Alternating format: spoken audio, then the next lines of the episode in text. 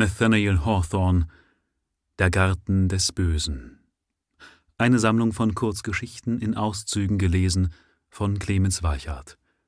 Heute mit Die Totenhochzeit. Zu meiner Großmutters Kindheit gab's in einer New Yorker Kirche, die mir immer schon seltsam vorkam, unter höchst sonderbaren Umständen eine Hochzeit, deren zufällige Zuschauerin die ehrwürdige Dame war – Sie erzählte oft davon. Die Hochzeit konnte als das Resultat einer sehr frühzeitigen Verlobung gelten, doch hatte sich die Dame seitdem zweimal andererseits verheiratet, und der Bräutigam hatte 40 Jahre Junggesellenschaft hinter sich. Mit 65 war Herr Ellenwood wohl ein scheuer, aber doch nicht ganz verschlossener und abseitiger Mensch. Selbstsüchtig, wie alle Menschen, die über ihren Herzensangelegenheiten brüten, zeigte er, wenn auch nur bei seltenen Gelegenheiten, eine Spur von generösem Gefühl.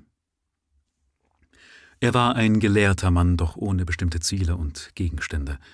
Weder diente sein Wissen persönlichem Ehrgeiz, noch dem öffentlichen Wohle. Von guter Familie und sehr peinlich in seiner Lebensführung verlangte er doch zuweilen hinsichts einer seiner Person von der Gesellschaft eine beträchtliche Nachgiebigkeit, was ihre Sitten und Bräuche angelangt. Er besaß so viele Anomalien in seinem Charakter und war, abnehmend wohl in öffentlicher Notiz mit seiner abnehmenden Sensibilität, so oft das Gespräch des Tages gewesen durch irgendeine wilde Exzentrizität seines Lebens, dass man ihn allgemein für erblich belastet und verrückt hielt. Doch war dazu keine rechte Ursache.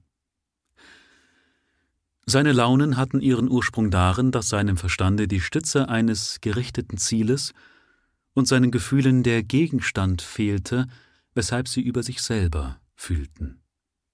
War er verrückt, so war das Folge und nicht Ursache eines leblosen und sinnlosen Lebens. Die Witwe bildete einen völligen Gegensatz zu ihrem dritten Bräutigam, in allem, bis auf das Alter, wie man sich denken kann. Nachdem sie ihre erste Verlobung gelöst hatte, wurde sie mit einem Manne zweimal so alt, wie sie verheiratet. Sie war seine musterhafte Gattin und erbte bei seinem Tode ein beträchtliches Vermögen. Ein Herr aus den Südstaaten, viel jünger als sie, bekam dann ihre Hand und brachte sein Weib nach Charleston, wo selbst sie nach vielen nicht glücklich verlebten Jahren neuerlich Witwe wurde. Seltsam wäre es gewesen, wenn irgendein ungewöhnlich feines Empfinden ein Leben wie das von Frau Dabney überdauert hätte. Es konnte nicht anders als von ihren irdischen Erfahrungen ruiniert und getötet werden. Die kühle Pflicht ihrer ersten Ehe, die Geldheirat des Südländers mit der alternden Frau in der zweiten Ehe, zumal diese letztere, denn sie musste den Tod ihres wenig liebenswerten Gatten denken, und wünschen wie als eine Wiederherstellung eines behaglichen Lebens. Kurz, sie war wohl die klügste, aber unliebenswerteste Gattung Frau geworden, trug Wirrnisse des Herzens mit Gleichmut, verzichtend auf alles, was ihr Glück gewesen sein könnte, und das Beste aus dem machend, was ihr geblieben war.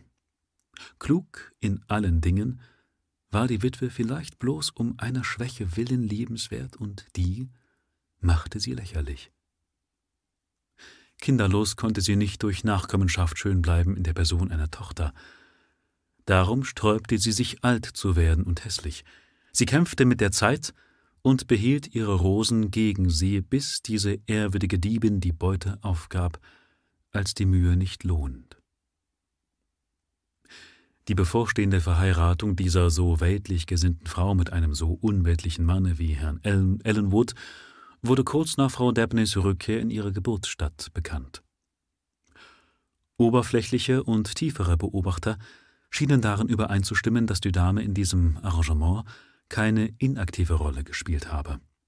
Es gab da Geschicklichkeiten, die besser zu ihr passten als zu dem Manne, und zudem war auch da noch dieses Phantom von Sentimentalität und Romantik in dieser endlichen Verbindung zweier Junggebliebener, welches Phantom zuweilen einen Närren aus dem Weibe macht, das in den Zwischenfällen des Lebens ihr wahres Gefühl verloren hat. Erstaunen war darüber, wie der Mann bei seinem Mangel an weltlicher Klugheit und ohne Gefühl für das Lächerliche dazu gebracht werden konnte, ein ebenso kluges als lächerliches Unternehmen ins Werk zu setzen, wie es diese Heirat war. Inzwischen kam der Hochzeitstag. Die Zeremonie sollte nach dem Ritus der Episkopalkirche vorgenommen werden, in offener Kirche also, was eine Menge Zuschauer anzog. Es war damals Brauch, dass Braut und Bräutigam getrennt zur Kirche kamen. Aus irgendeinem Zufall war der Bräutigam weniger pünktlich als die Witwe und ihre Beistände, mit deren Ankunft nach der etwas übermüdeten Einleitung unsere eigentliche Geschichte beginnt. Die schwerfälligen Räder einer altmodischen Kutsche wurden hörbar, und Herren und Damen von der bräutlichen Partei kamen durch das Kirchentor mit dem fröhlichen und plötzlichen Effekt eines durchbrechenden Sonnenstrahls. Die ganze Gesellschaft, bis auf die Hauptfigur, bestand aus Jugend und Fröhlichkeit. Als sie zum Altar vorschritten, war der Lärm ihrer Schritte so ausgelassen, als verwechselten sie die Kirche mit einem Ballhaus. Erstaunlich, dass sie nicht einfach vortanzten. Über dem glänzenden Schauspiel bemerkten die wenigsten das Seltsame, das sich beim Eintritt der Hochzeitsgesellschaft begab. In dem Augenblicke, da die Braut die Schwelle überschritt, begann die Glocke im Turm über ihr zu schwingen und sang ihr tiefstes Totenläuten. Dieses Läuten verging und kam wieder, feierlicher noch, als die Braut durch die Kirche zum Altar vorging. Was für ein seltsames Omen, flüsterte ein junges Mädchen ihrem Geliebten zu. Die Glocke hat den guten Geschmack, nach ihrem eigenen Eindruck zu tönen, sagte der junge Mann. Was hat die Alte da auch mit Hochzeit machen zu tun? Die Glocke hat für sie nur das Totengeläut. Die Braut, wie die mehreren ihrer Begleitung, waren bei ihrem Eintreten zu viel mit sich selber beschäftigt, als dass sie den sonderbaren Ton der Glocke hörten oder darauf achteten. Die prächtigen Trachten der Zeit, die Röcke in Samt und Seide, goldbetreßte Hüte, diese schnallen, spitzen Stöcke Degen, all das ließ die Gruppe eher als ein hellfarbiges Bild erscheinen, denn sonst irgendetwas. Aber welche Geschmacksverirrung hatte der Künstler damit begangen, die Hauptfigur so verrunzelt und verhutzelt darzustellen und solches noch auffallender damit zu machen, dass er sie bekleidete wie das lieblichste Mädchen. Es war, als ob zur moralischen Lehre der anderen die schönste unter ihnen plötzlich alt und hässlich geworden wäre.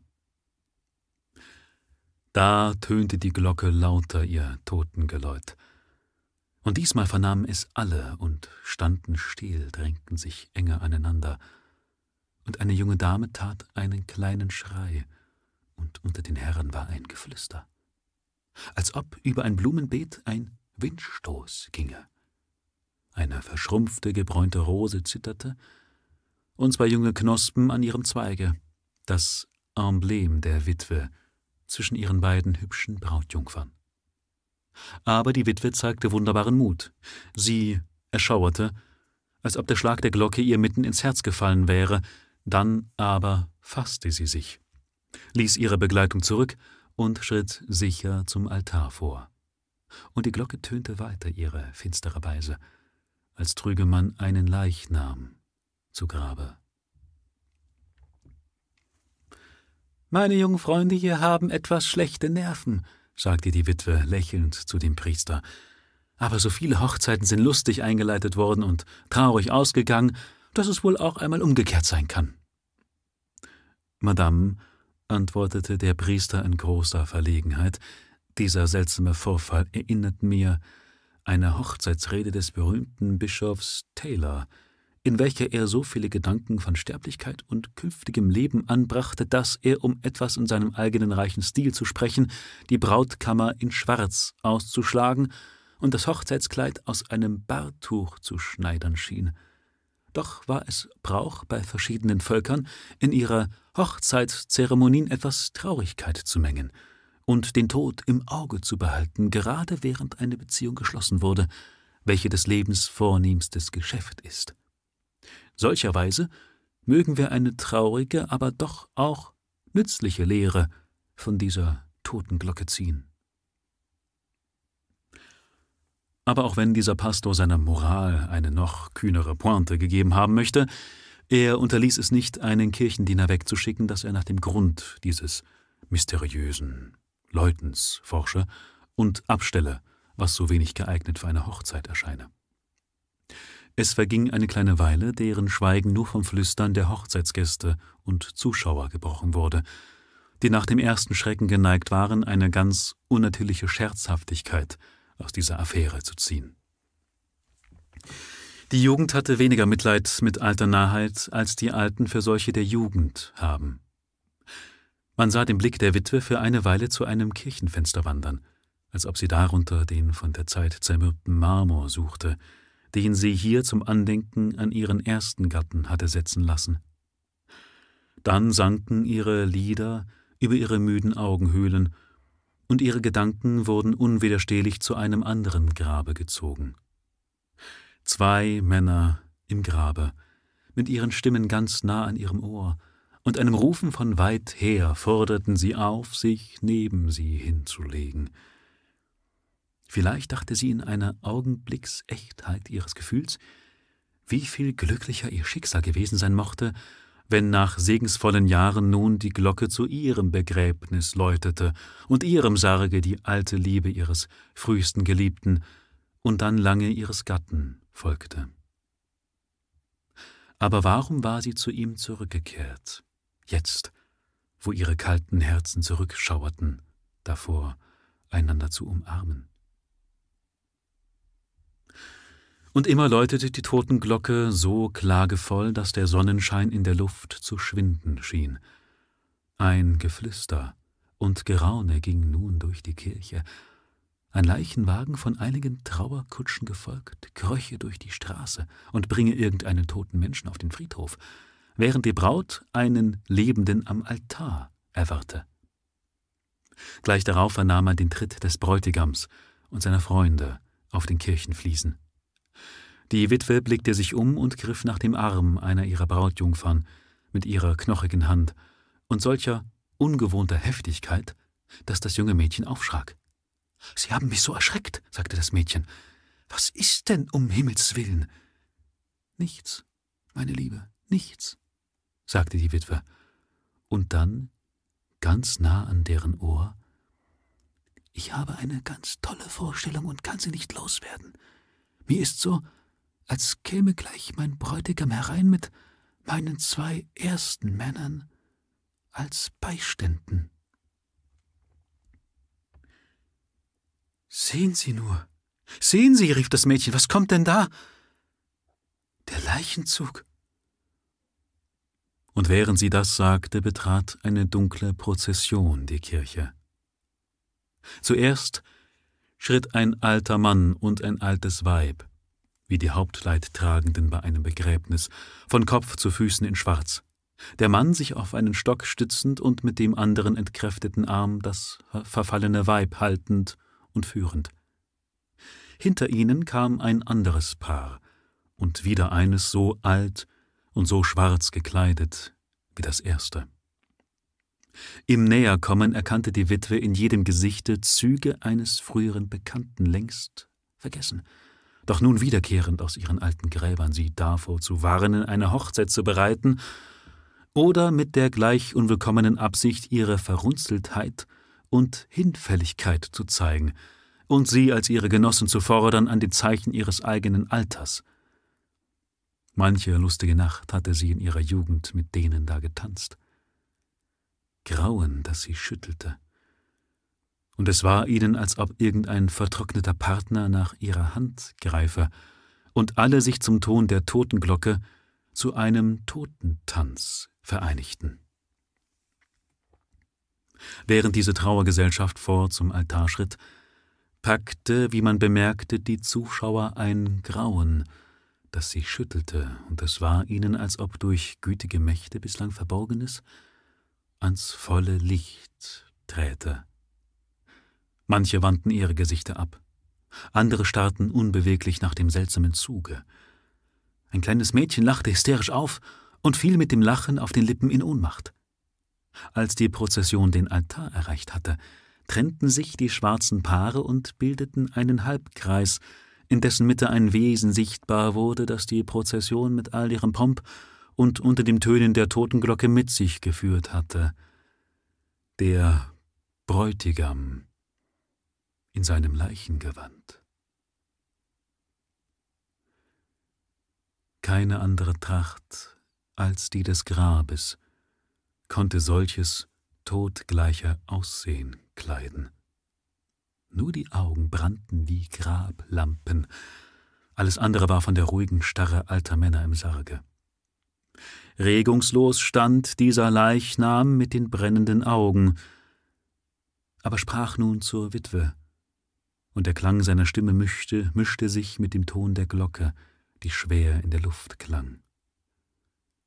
Komm, meine Braut, sagten die bleichen Lippen, der Leichenwagen ist bereit.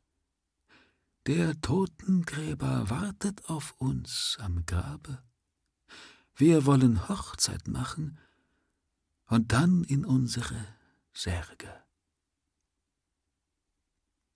Die Witwe wurde geisterhaft, wie eines toten Braut. Ihre jungen Freundinnen standen schauervoll abseits von dem Paare. Der Pastor unterbrach das Schweigen. Herr Ellenwood, sagte er sanft, aber doch mit einiger Strenge, euch ist nicht wohl, ihr seid verwirrt von den ungewöhnlichen Umständen, die ihr gebracht seid. Die Feier, muss aufgeschoben werden. Als alter Freund lasst euch raten, nach Hause zu gehen. Nach Hause? Ja, sagte der Bräutigam, doch nicht ohne meine Braut. Euch scheint dies ein Scherz, Narrheit vielleicht, ja? Hätte ich mein altes und verbrochenes Äußere behängt mit Scharlach und Spitzen, hätte ich meine verwelkten Lippen zu meinem toten Herzen zu lächeln gezwungen, so wäre das wohl Scherz oder Narrheit gewesen. Nun aber Lasst alt und jung erklären, wer von uns beiden ohne Hochzeitskleid hierher gekommen ist. Bräutigam oder Braut? Er trat nun ganz geisterhaften Schrittes nahe zur Braut hin, dass man ganz deutlich die armselige Einfachheit seines Leichenhemdes vergleichen konnte mit dem Glitter und Glitzer, in die sich die Braut gekleidet hatte. Grausamer, grausamer, stöhnte die ins Herz getroffene Braut. Grausam? fragte er, und seine grabhohle Stimme wird bitter. Der Himmel weiß, wer von uns zweien grausam war. Als du jung warst, da raubtest du mir Glück, Hoffnung, Wunsch. Nahmst alles wirklich aus meinem Leben? Machtest aus diesem meinem Leben einen Traum, kaum wirklich genug, um darüber zu trauern? Und blieb da nur ein dumpfes Licht, bei dem ich wandelte und fragte nicht wohin? Und nun, nach vierzig Jahren, wo ich mein Grab errichtet habe und den Gedanken nicht lassen will, da zu ruhen, da rufst du mich zum Altar. Auf deinen Wunsch bin ich hier. Aber andere Gatten genossen deine Jugend, deine Schönheit, deine Wärme des Herzens und alles, was ihr Leben erfreuen konnte. Was anderes bleibt für mich als dein Verfall und dein Ende, und darum bat ich diese Trauergäste, und bestellte die Totenglocke und komme in meinem Totenkleide dich zu ehelichen wie bei einer Leichenfeier, auf dass wir unsere Hände vereinen vor der Tür zur Grabkammer und zusammen hineingehen. Es war nicht Raserei, war nicht bloß Trunkenheit aus starker Bewegtheit eines darin nicht gewohnten Herzens, das nun über die Braut kam. Die grausame Lehre des Tages hatte ihr Werk getan, die Weltlichkeit war verschwunden.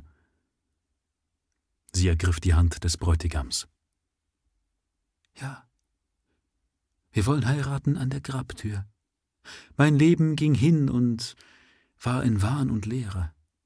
Aber an seinem Ende ist nun ein echtes. Es machte mich zu dem, was ich in der Jugend war. Es machte mich deiner würdig. Zeit zählt nicht mehr für uns. Wir wollen für die Ewigkeit heiraten. Einen langen und tiefen Blick senkte der Bräutigam in ihre Augen, während aus den seinen Tränen flossen. Geliebte meiner Jugend, ich bin böse gewesen, die Verzweiflung meines ganzen Lebens war mit einem Male zurückgekommen und hat mich närrisch gemacht. Verzeihe und es sei dir verziehen. Ja, es ist Abend mit uns, und keiner unserer Morgenträume vor Glück hat sich erfüllt. Aber wir wollen uns vor dem Altar die Hände geben wie Liebesleute, im Leben von feindlichen Umständen getrennt und nun jetzt sich treffend, wo sie das Leben verlassen und ihre irdische Liebe in etwas so Heiliges wie Religion gewandelt finden. Was ist Zeit für jene, die für die Ewigkeit verehelicht sind? Ihr Leute der Ewigkeit. Viele weinten, als der Priester nun die Hände des Paares vereinigte, und die Totenglocke übertönte die Worte, die er sprach. Nun setzte die Orgel ein, und in ihr Brausen tönte die Glocke wie im Weltkampf. Als die in die Ewigkeit Verheirateten eine kalte Hand in des anderen kalte Hand die Kirche verließen, verließen, brauste die Orgel Triumph und die Glocke ward nicht mehr gehört.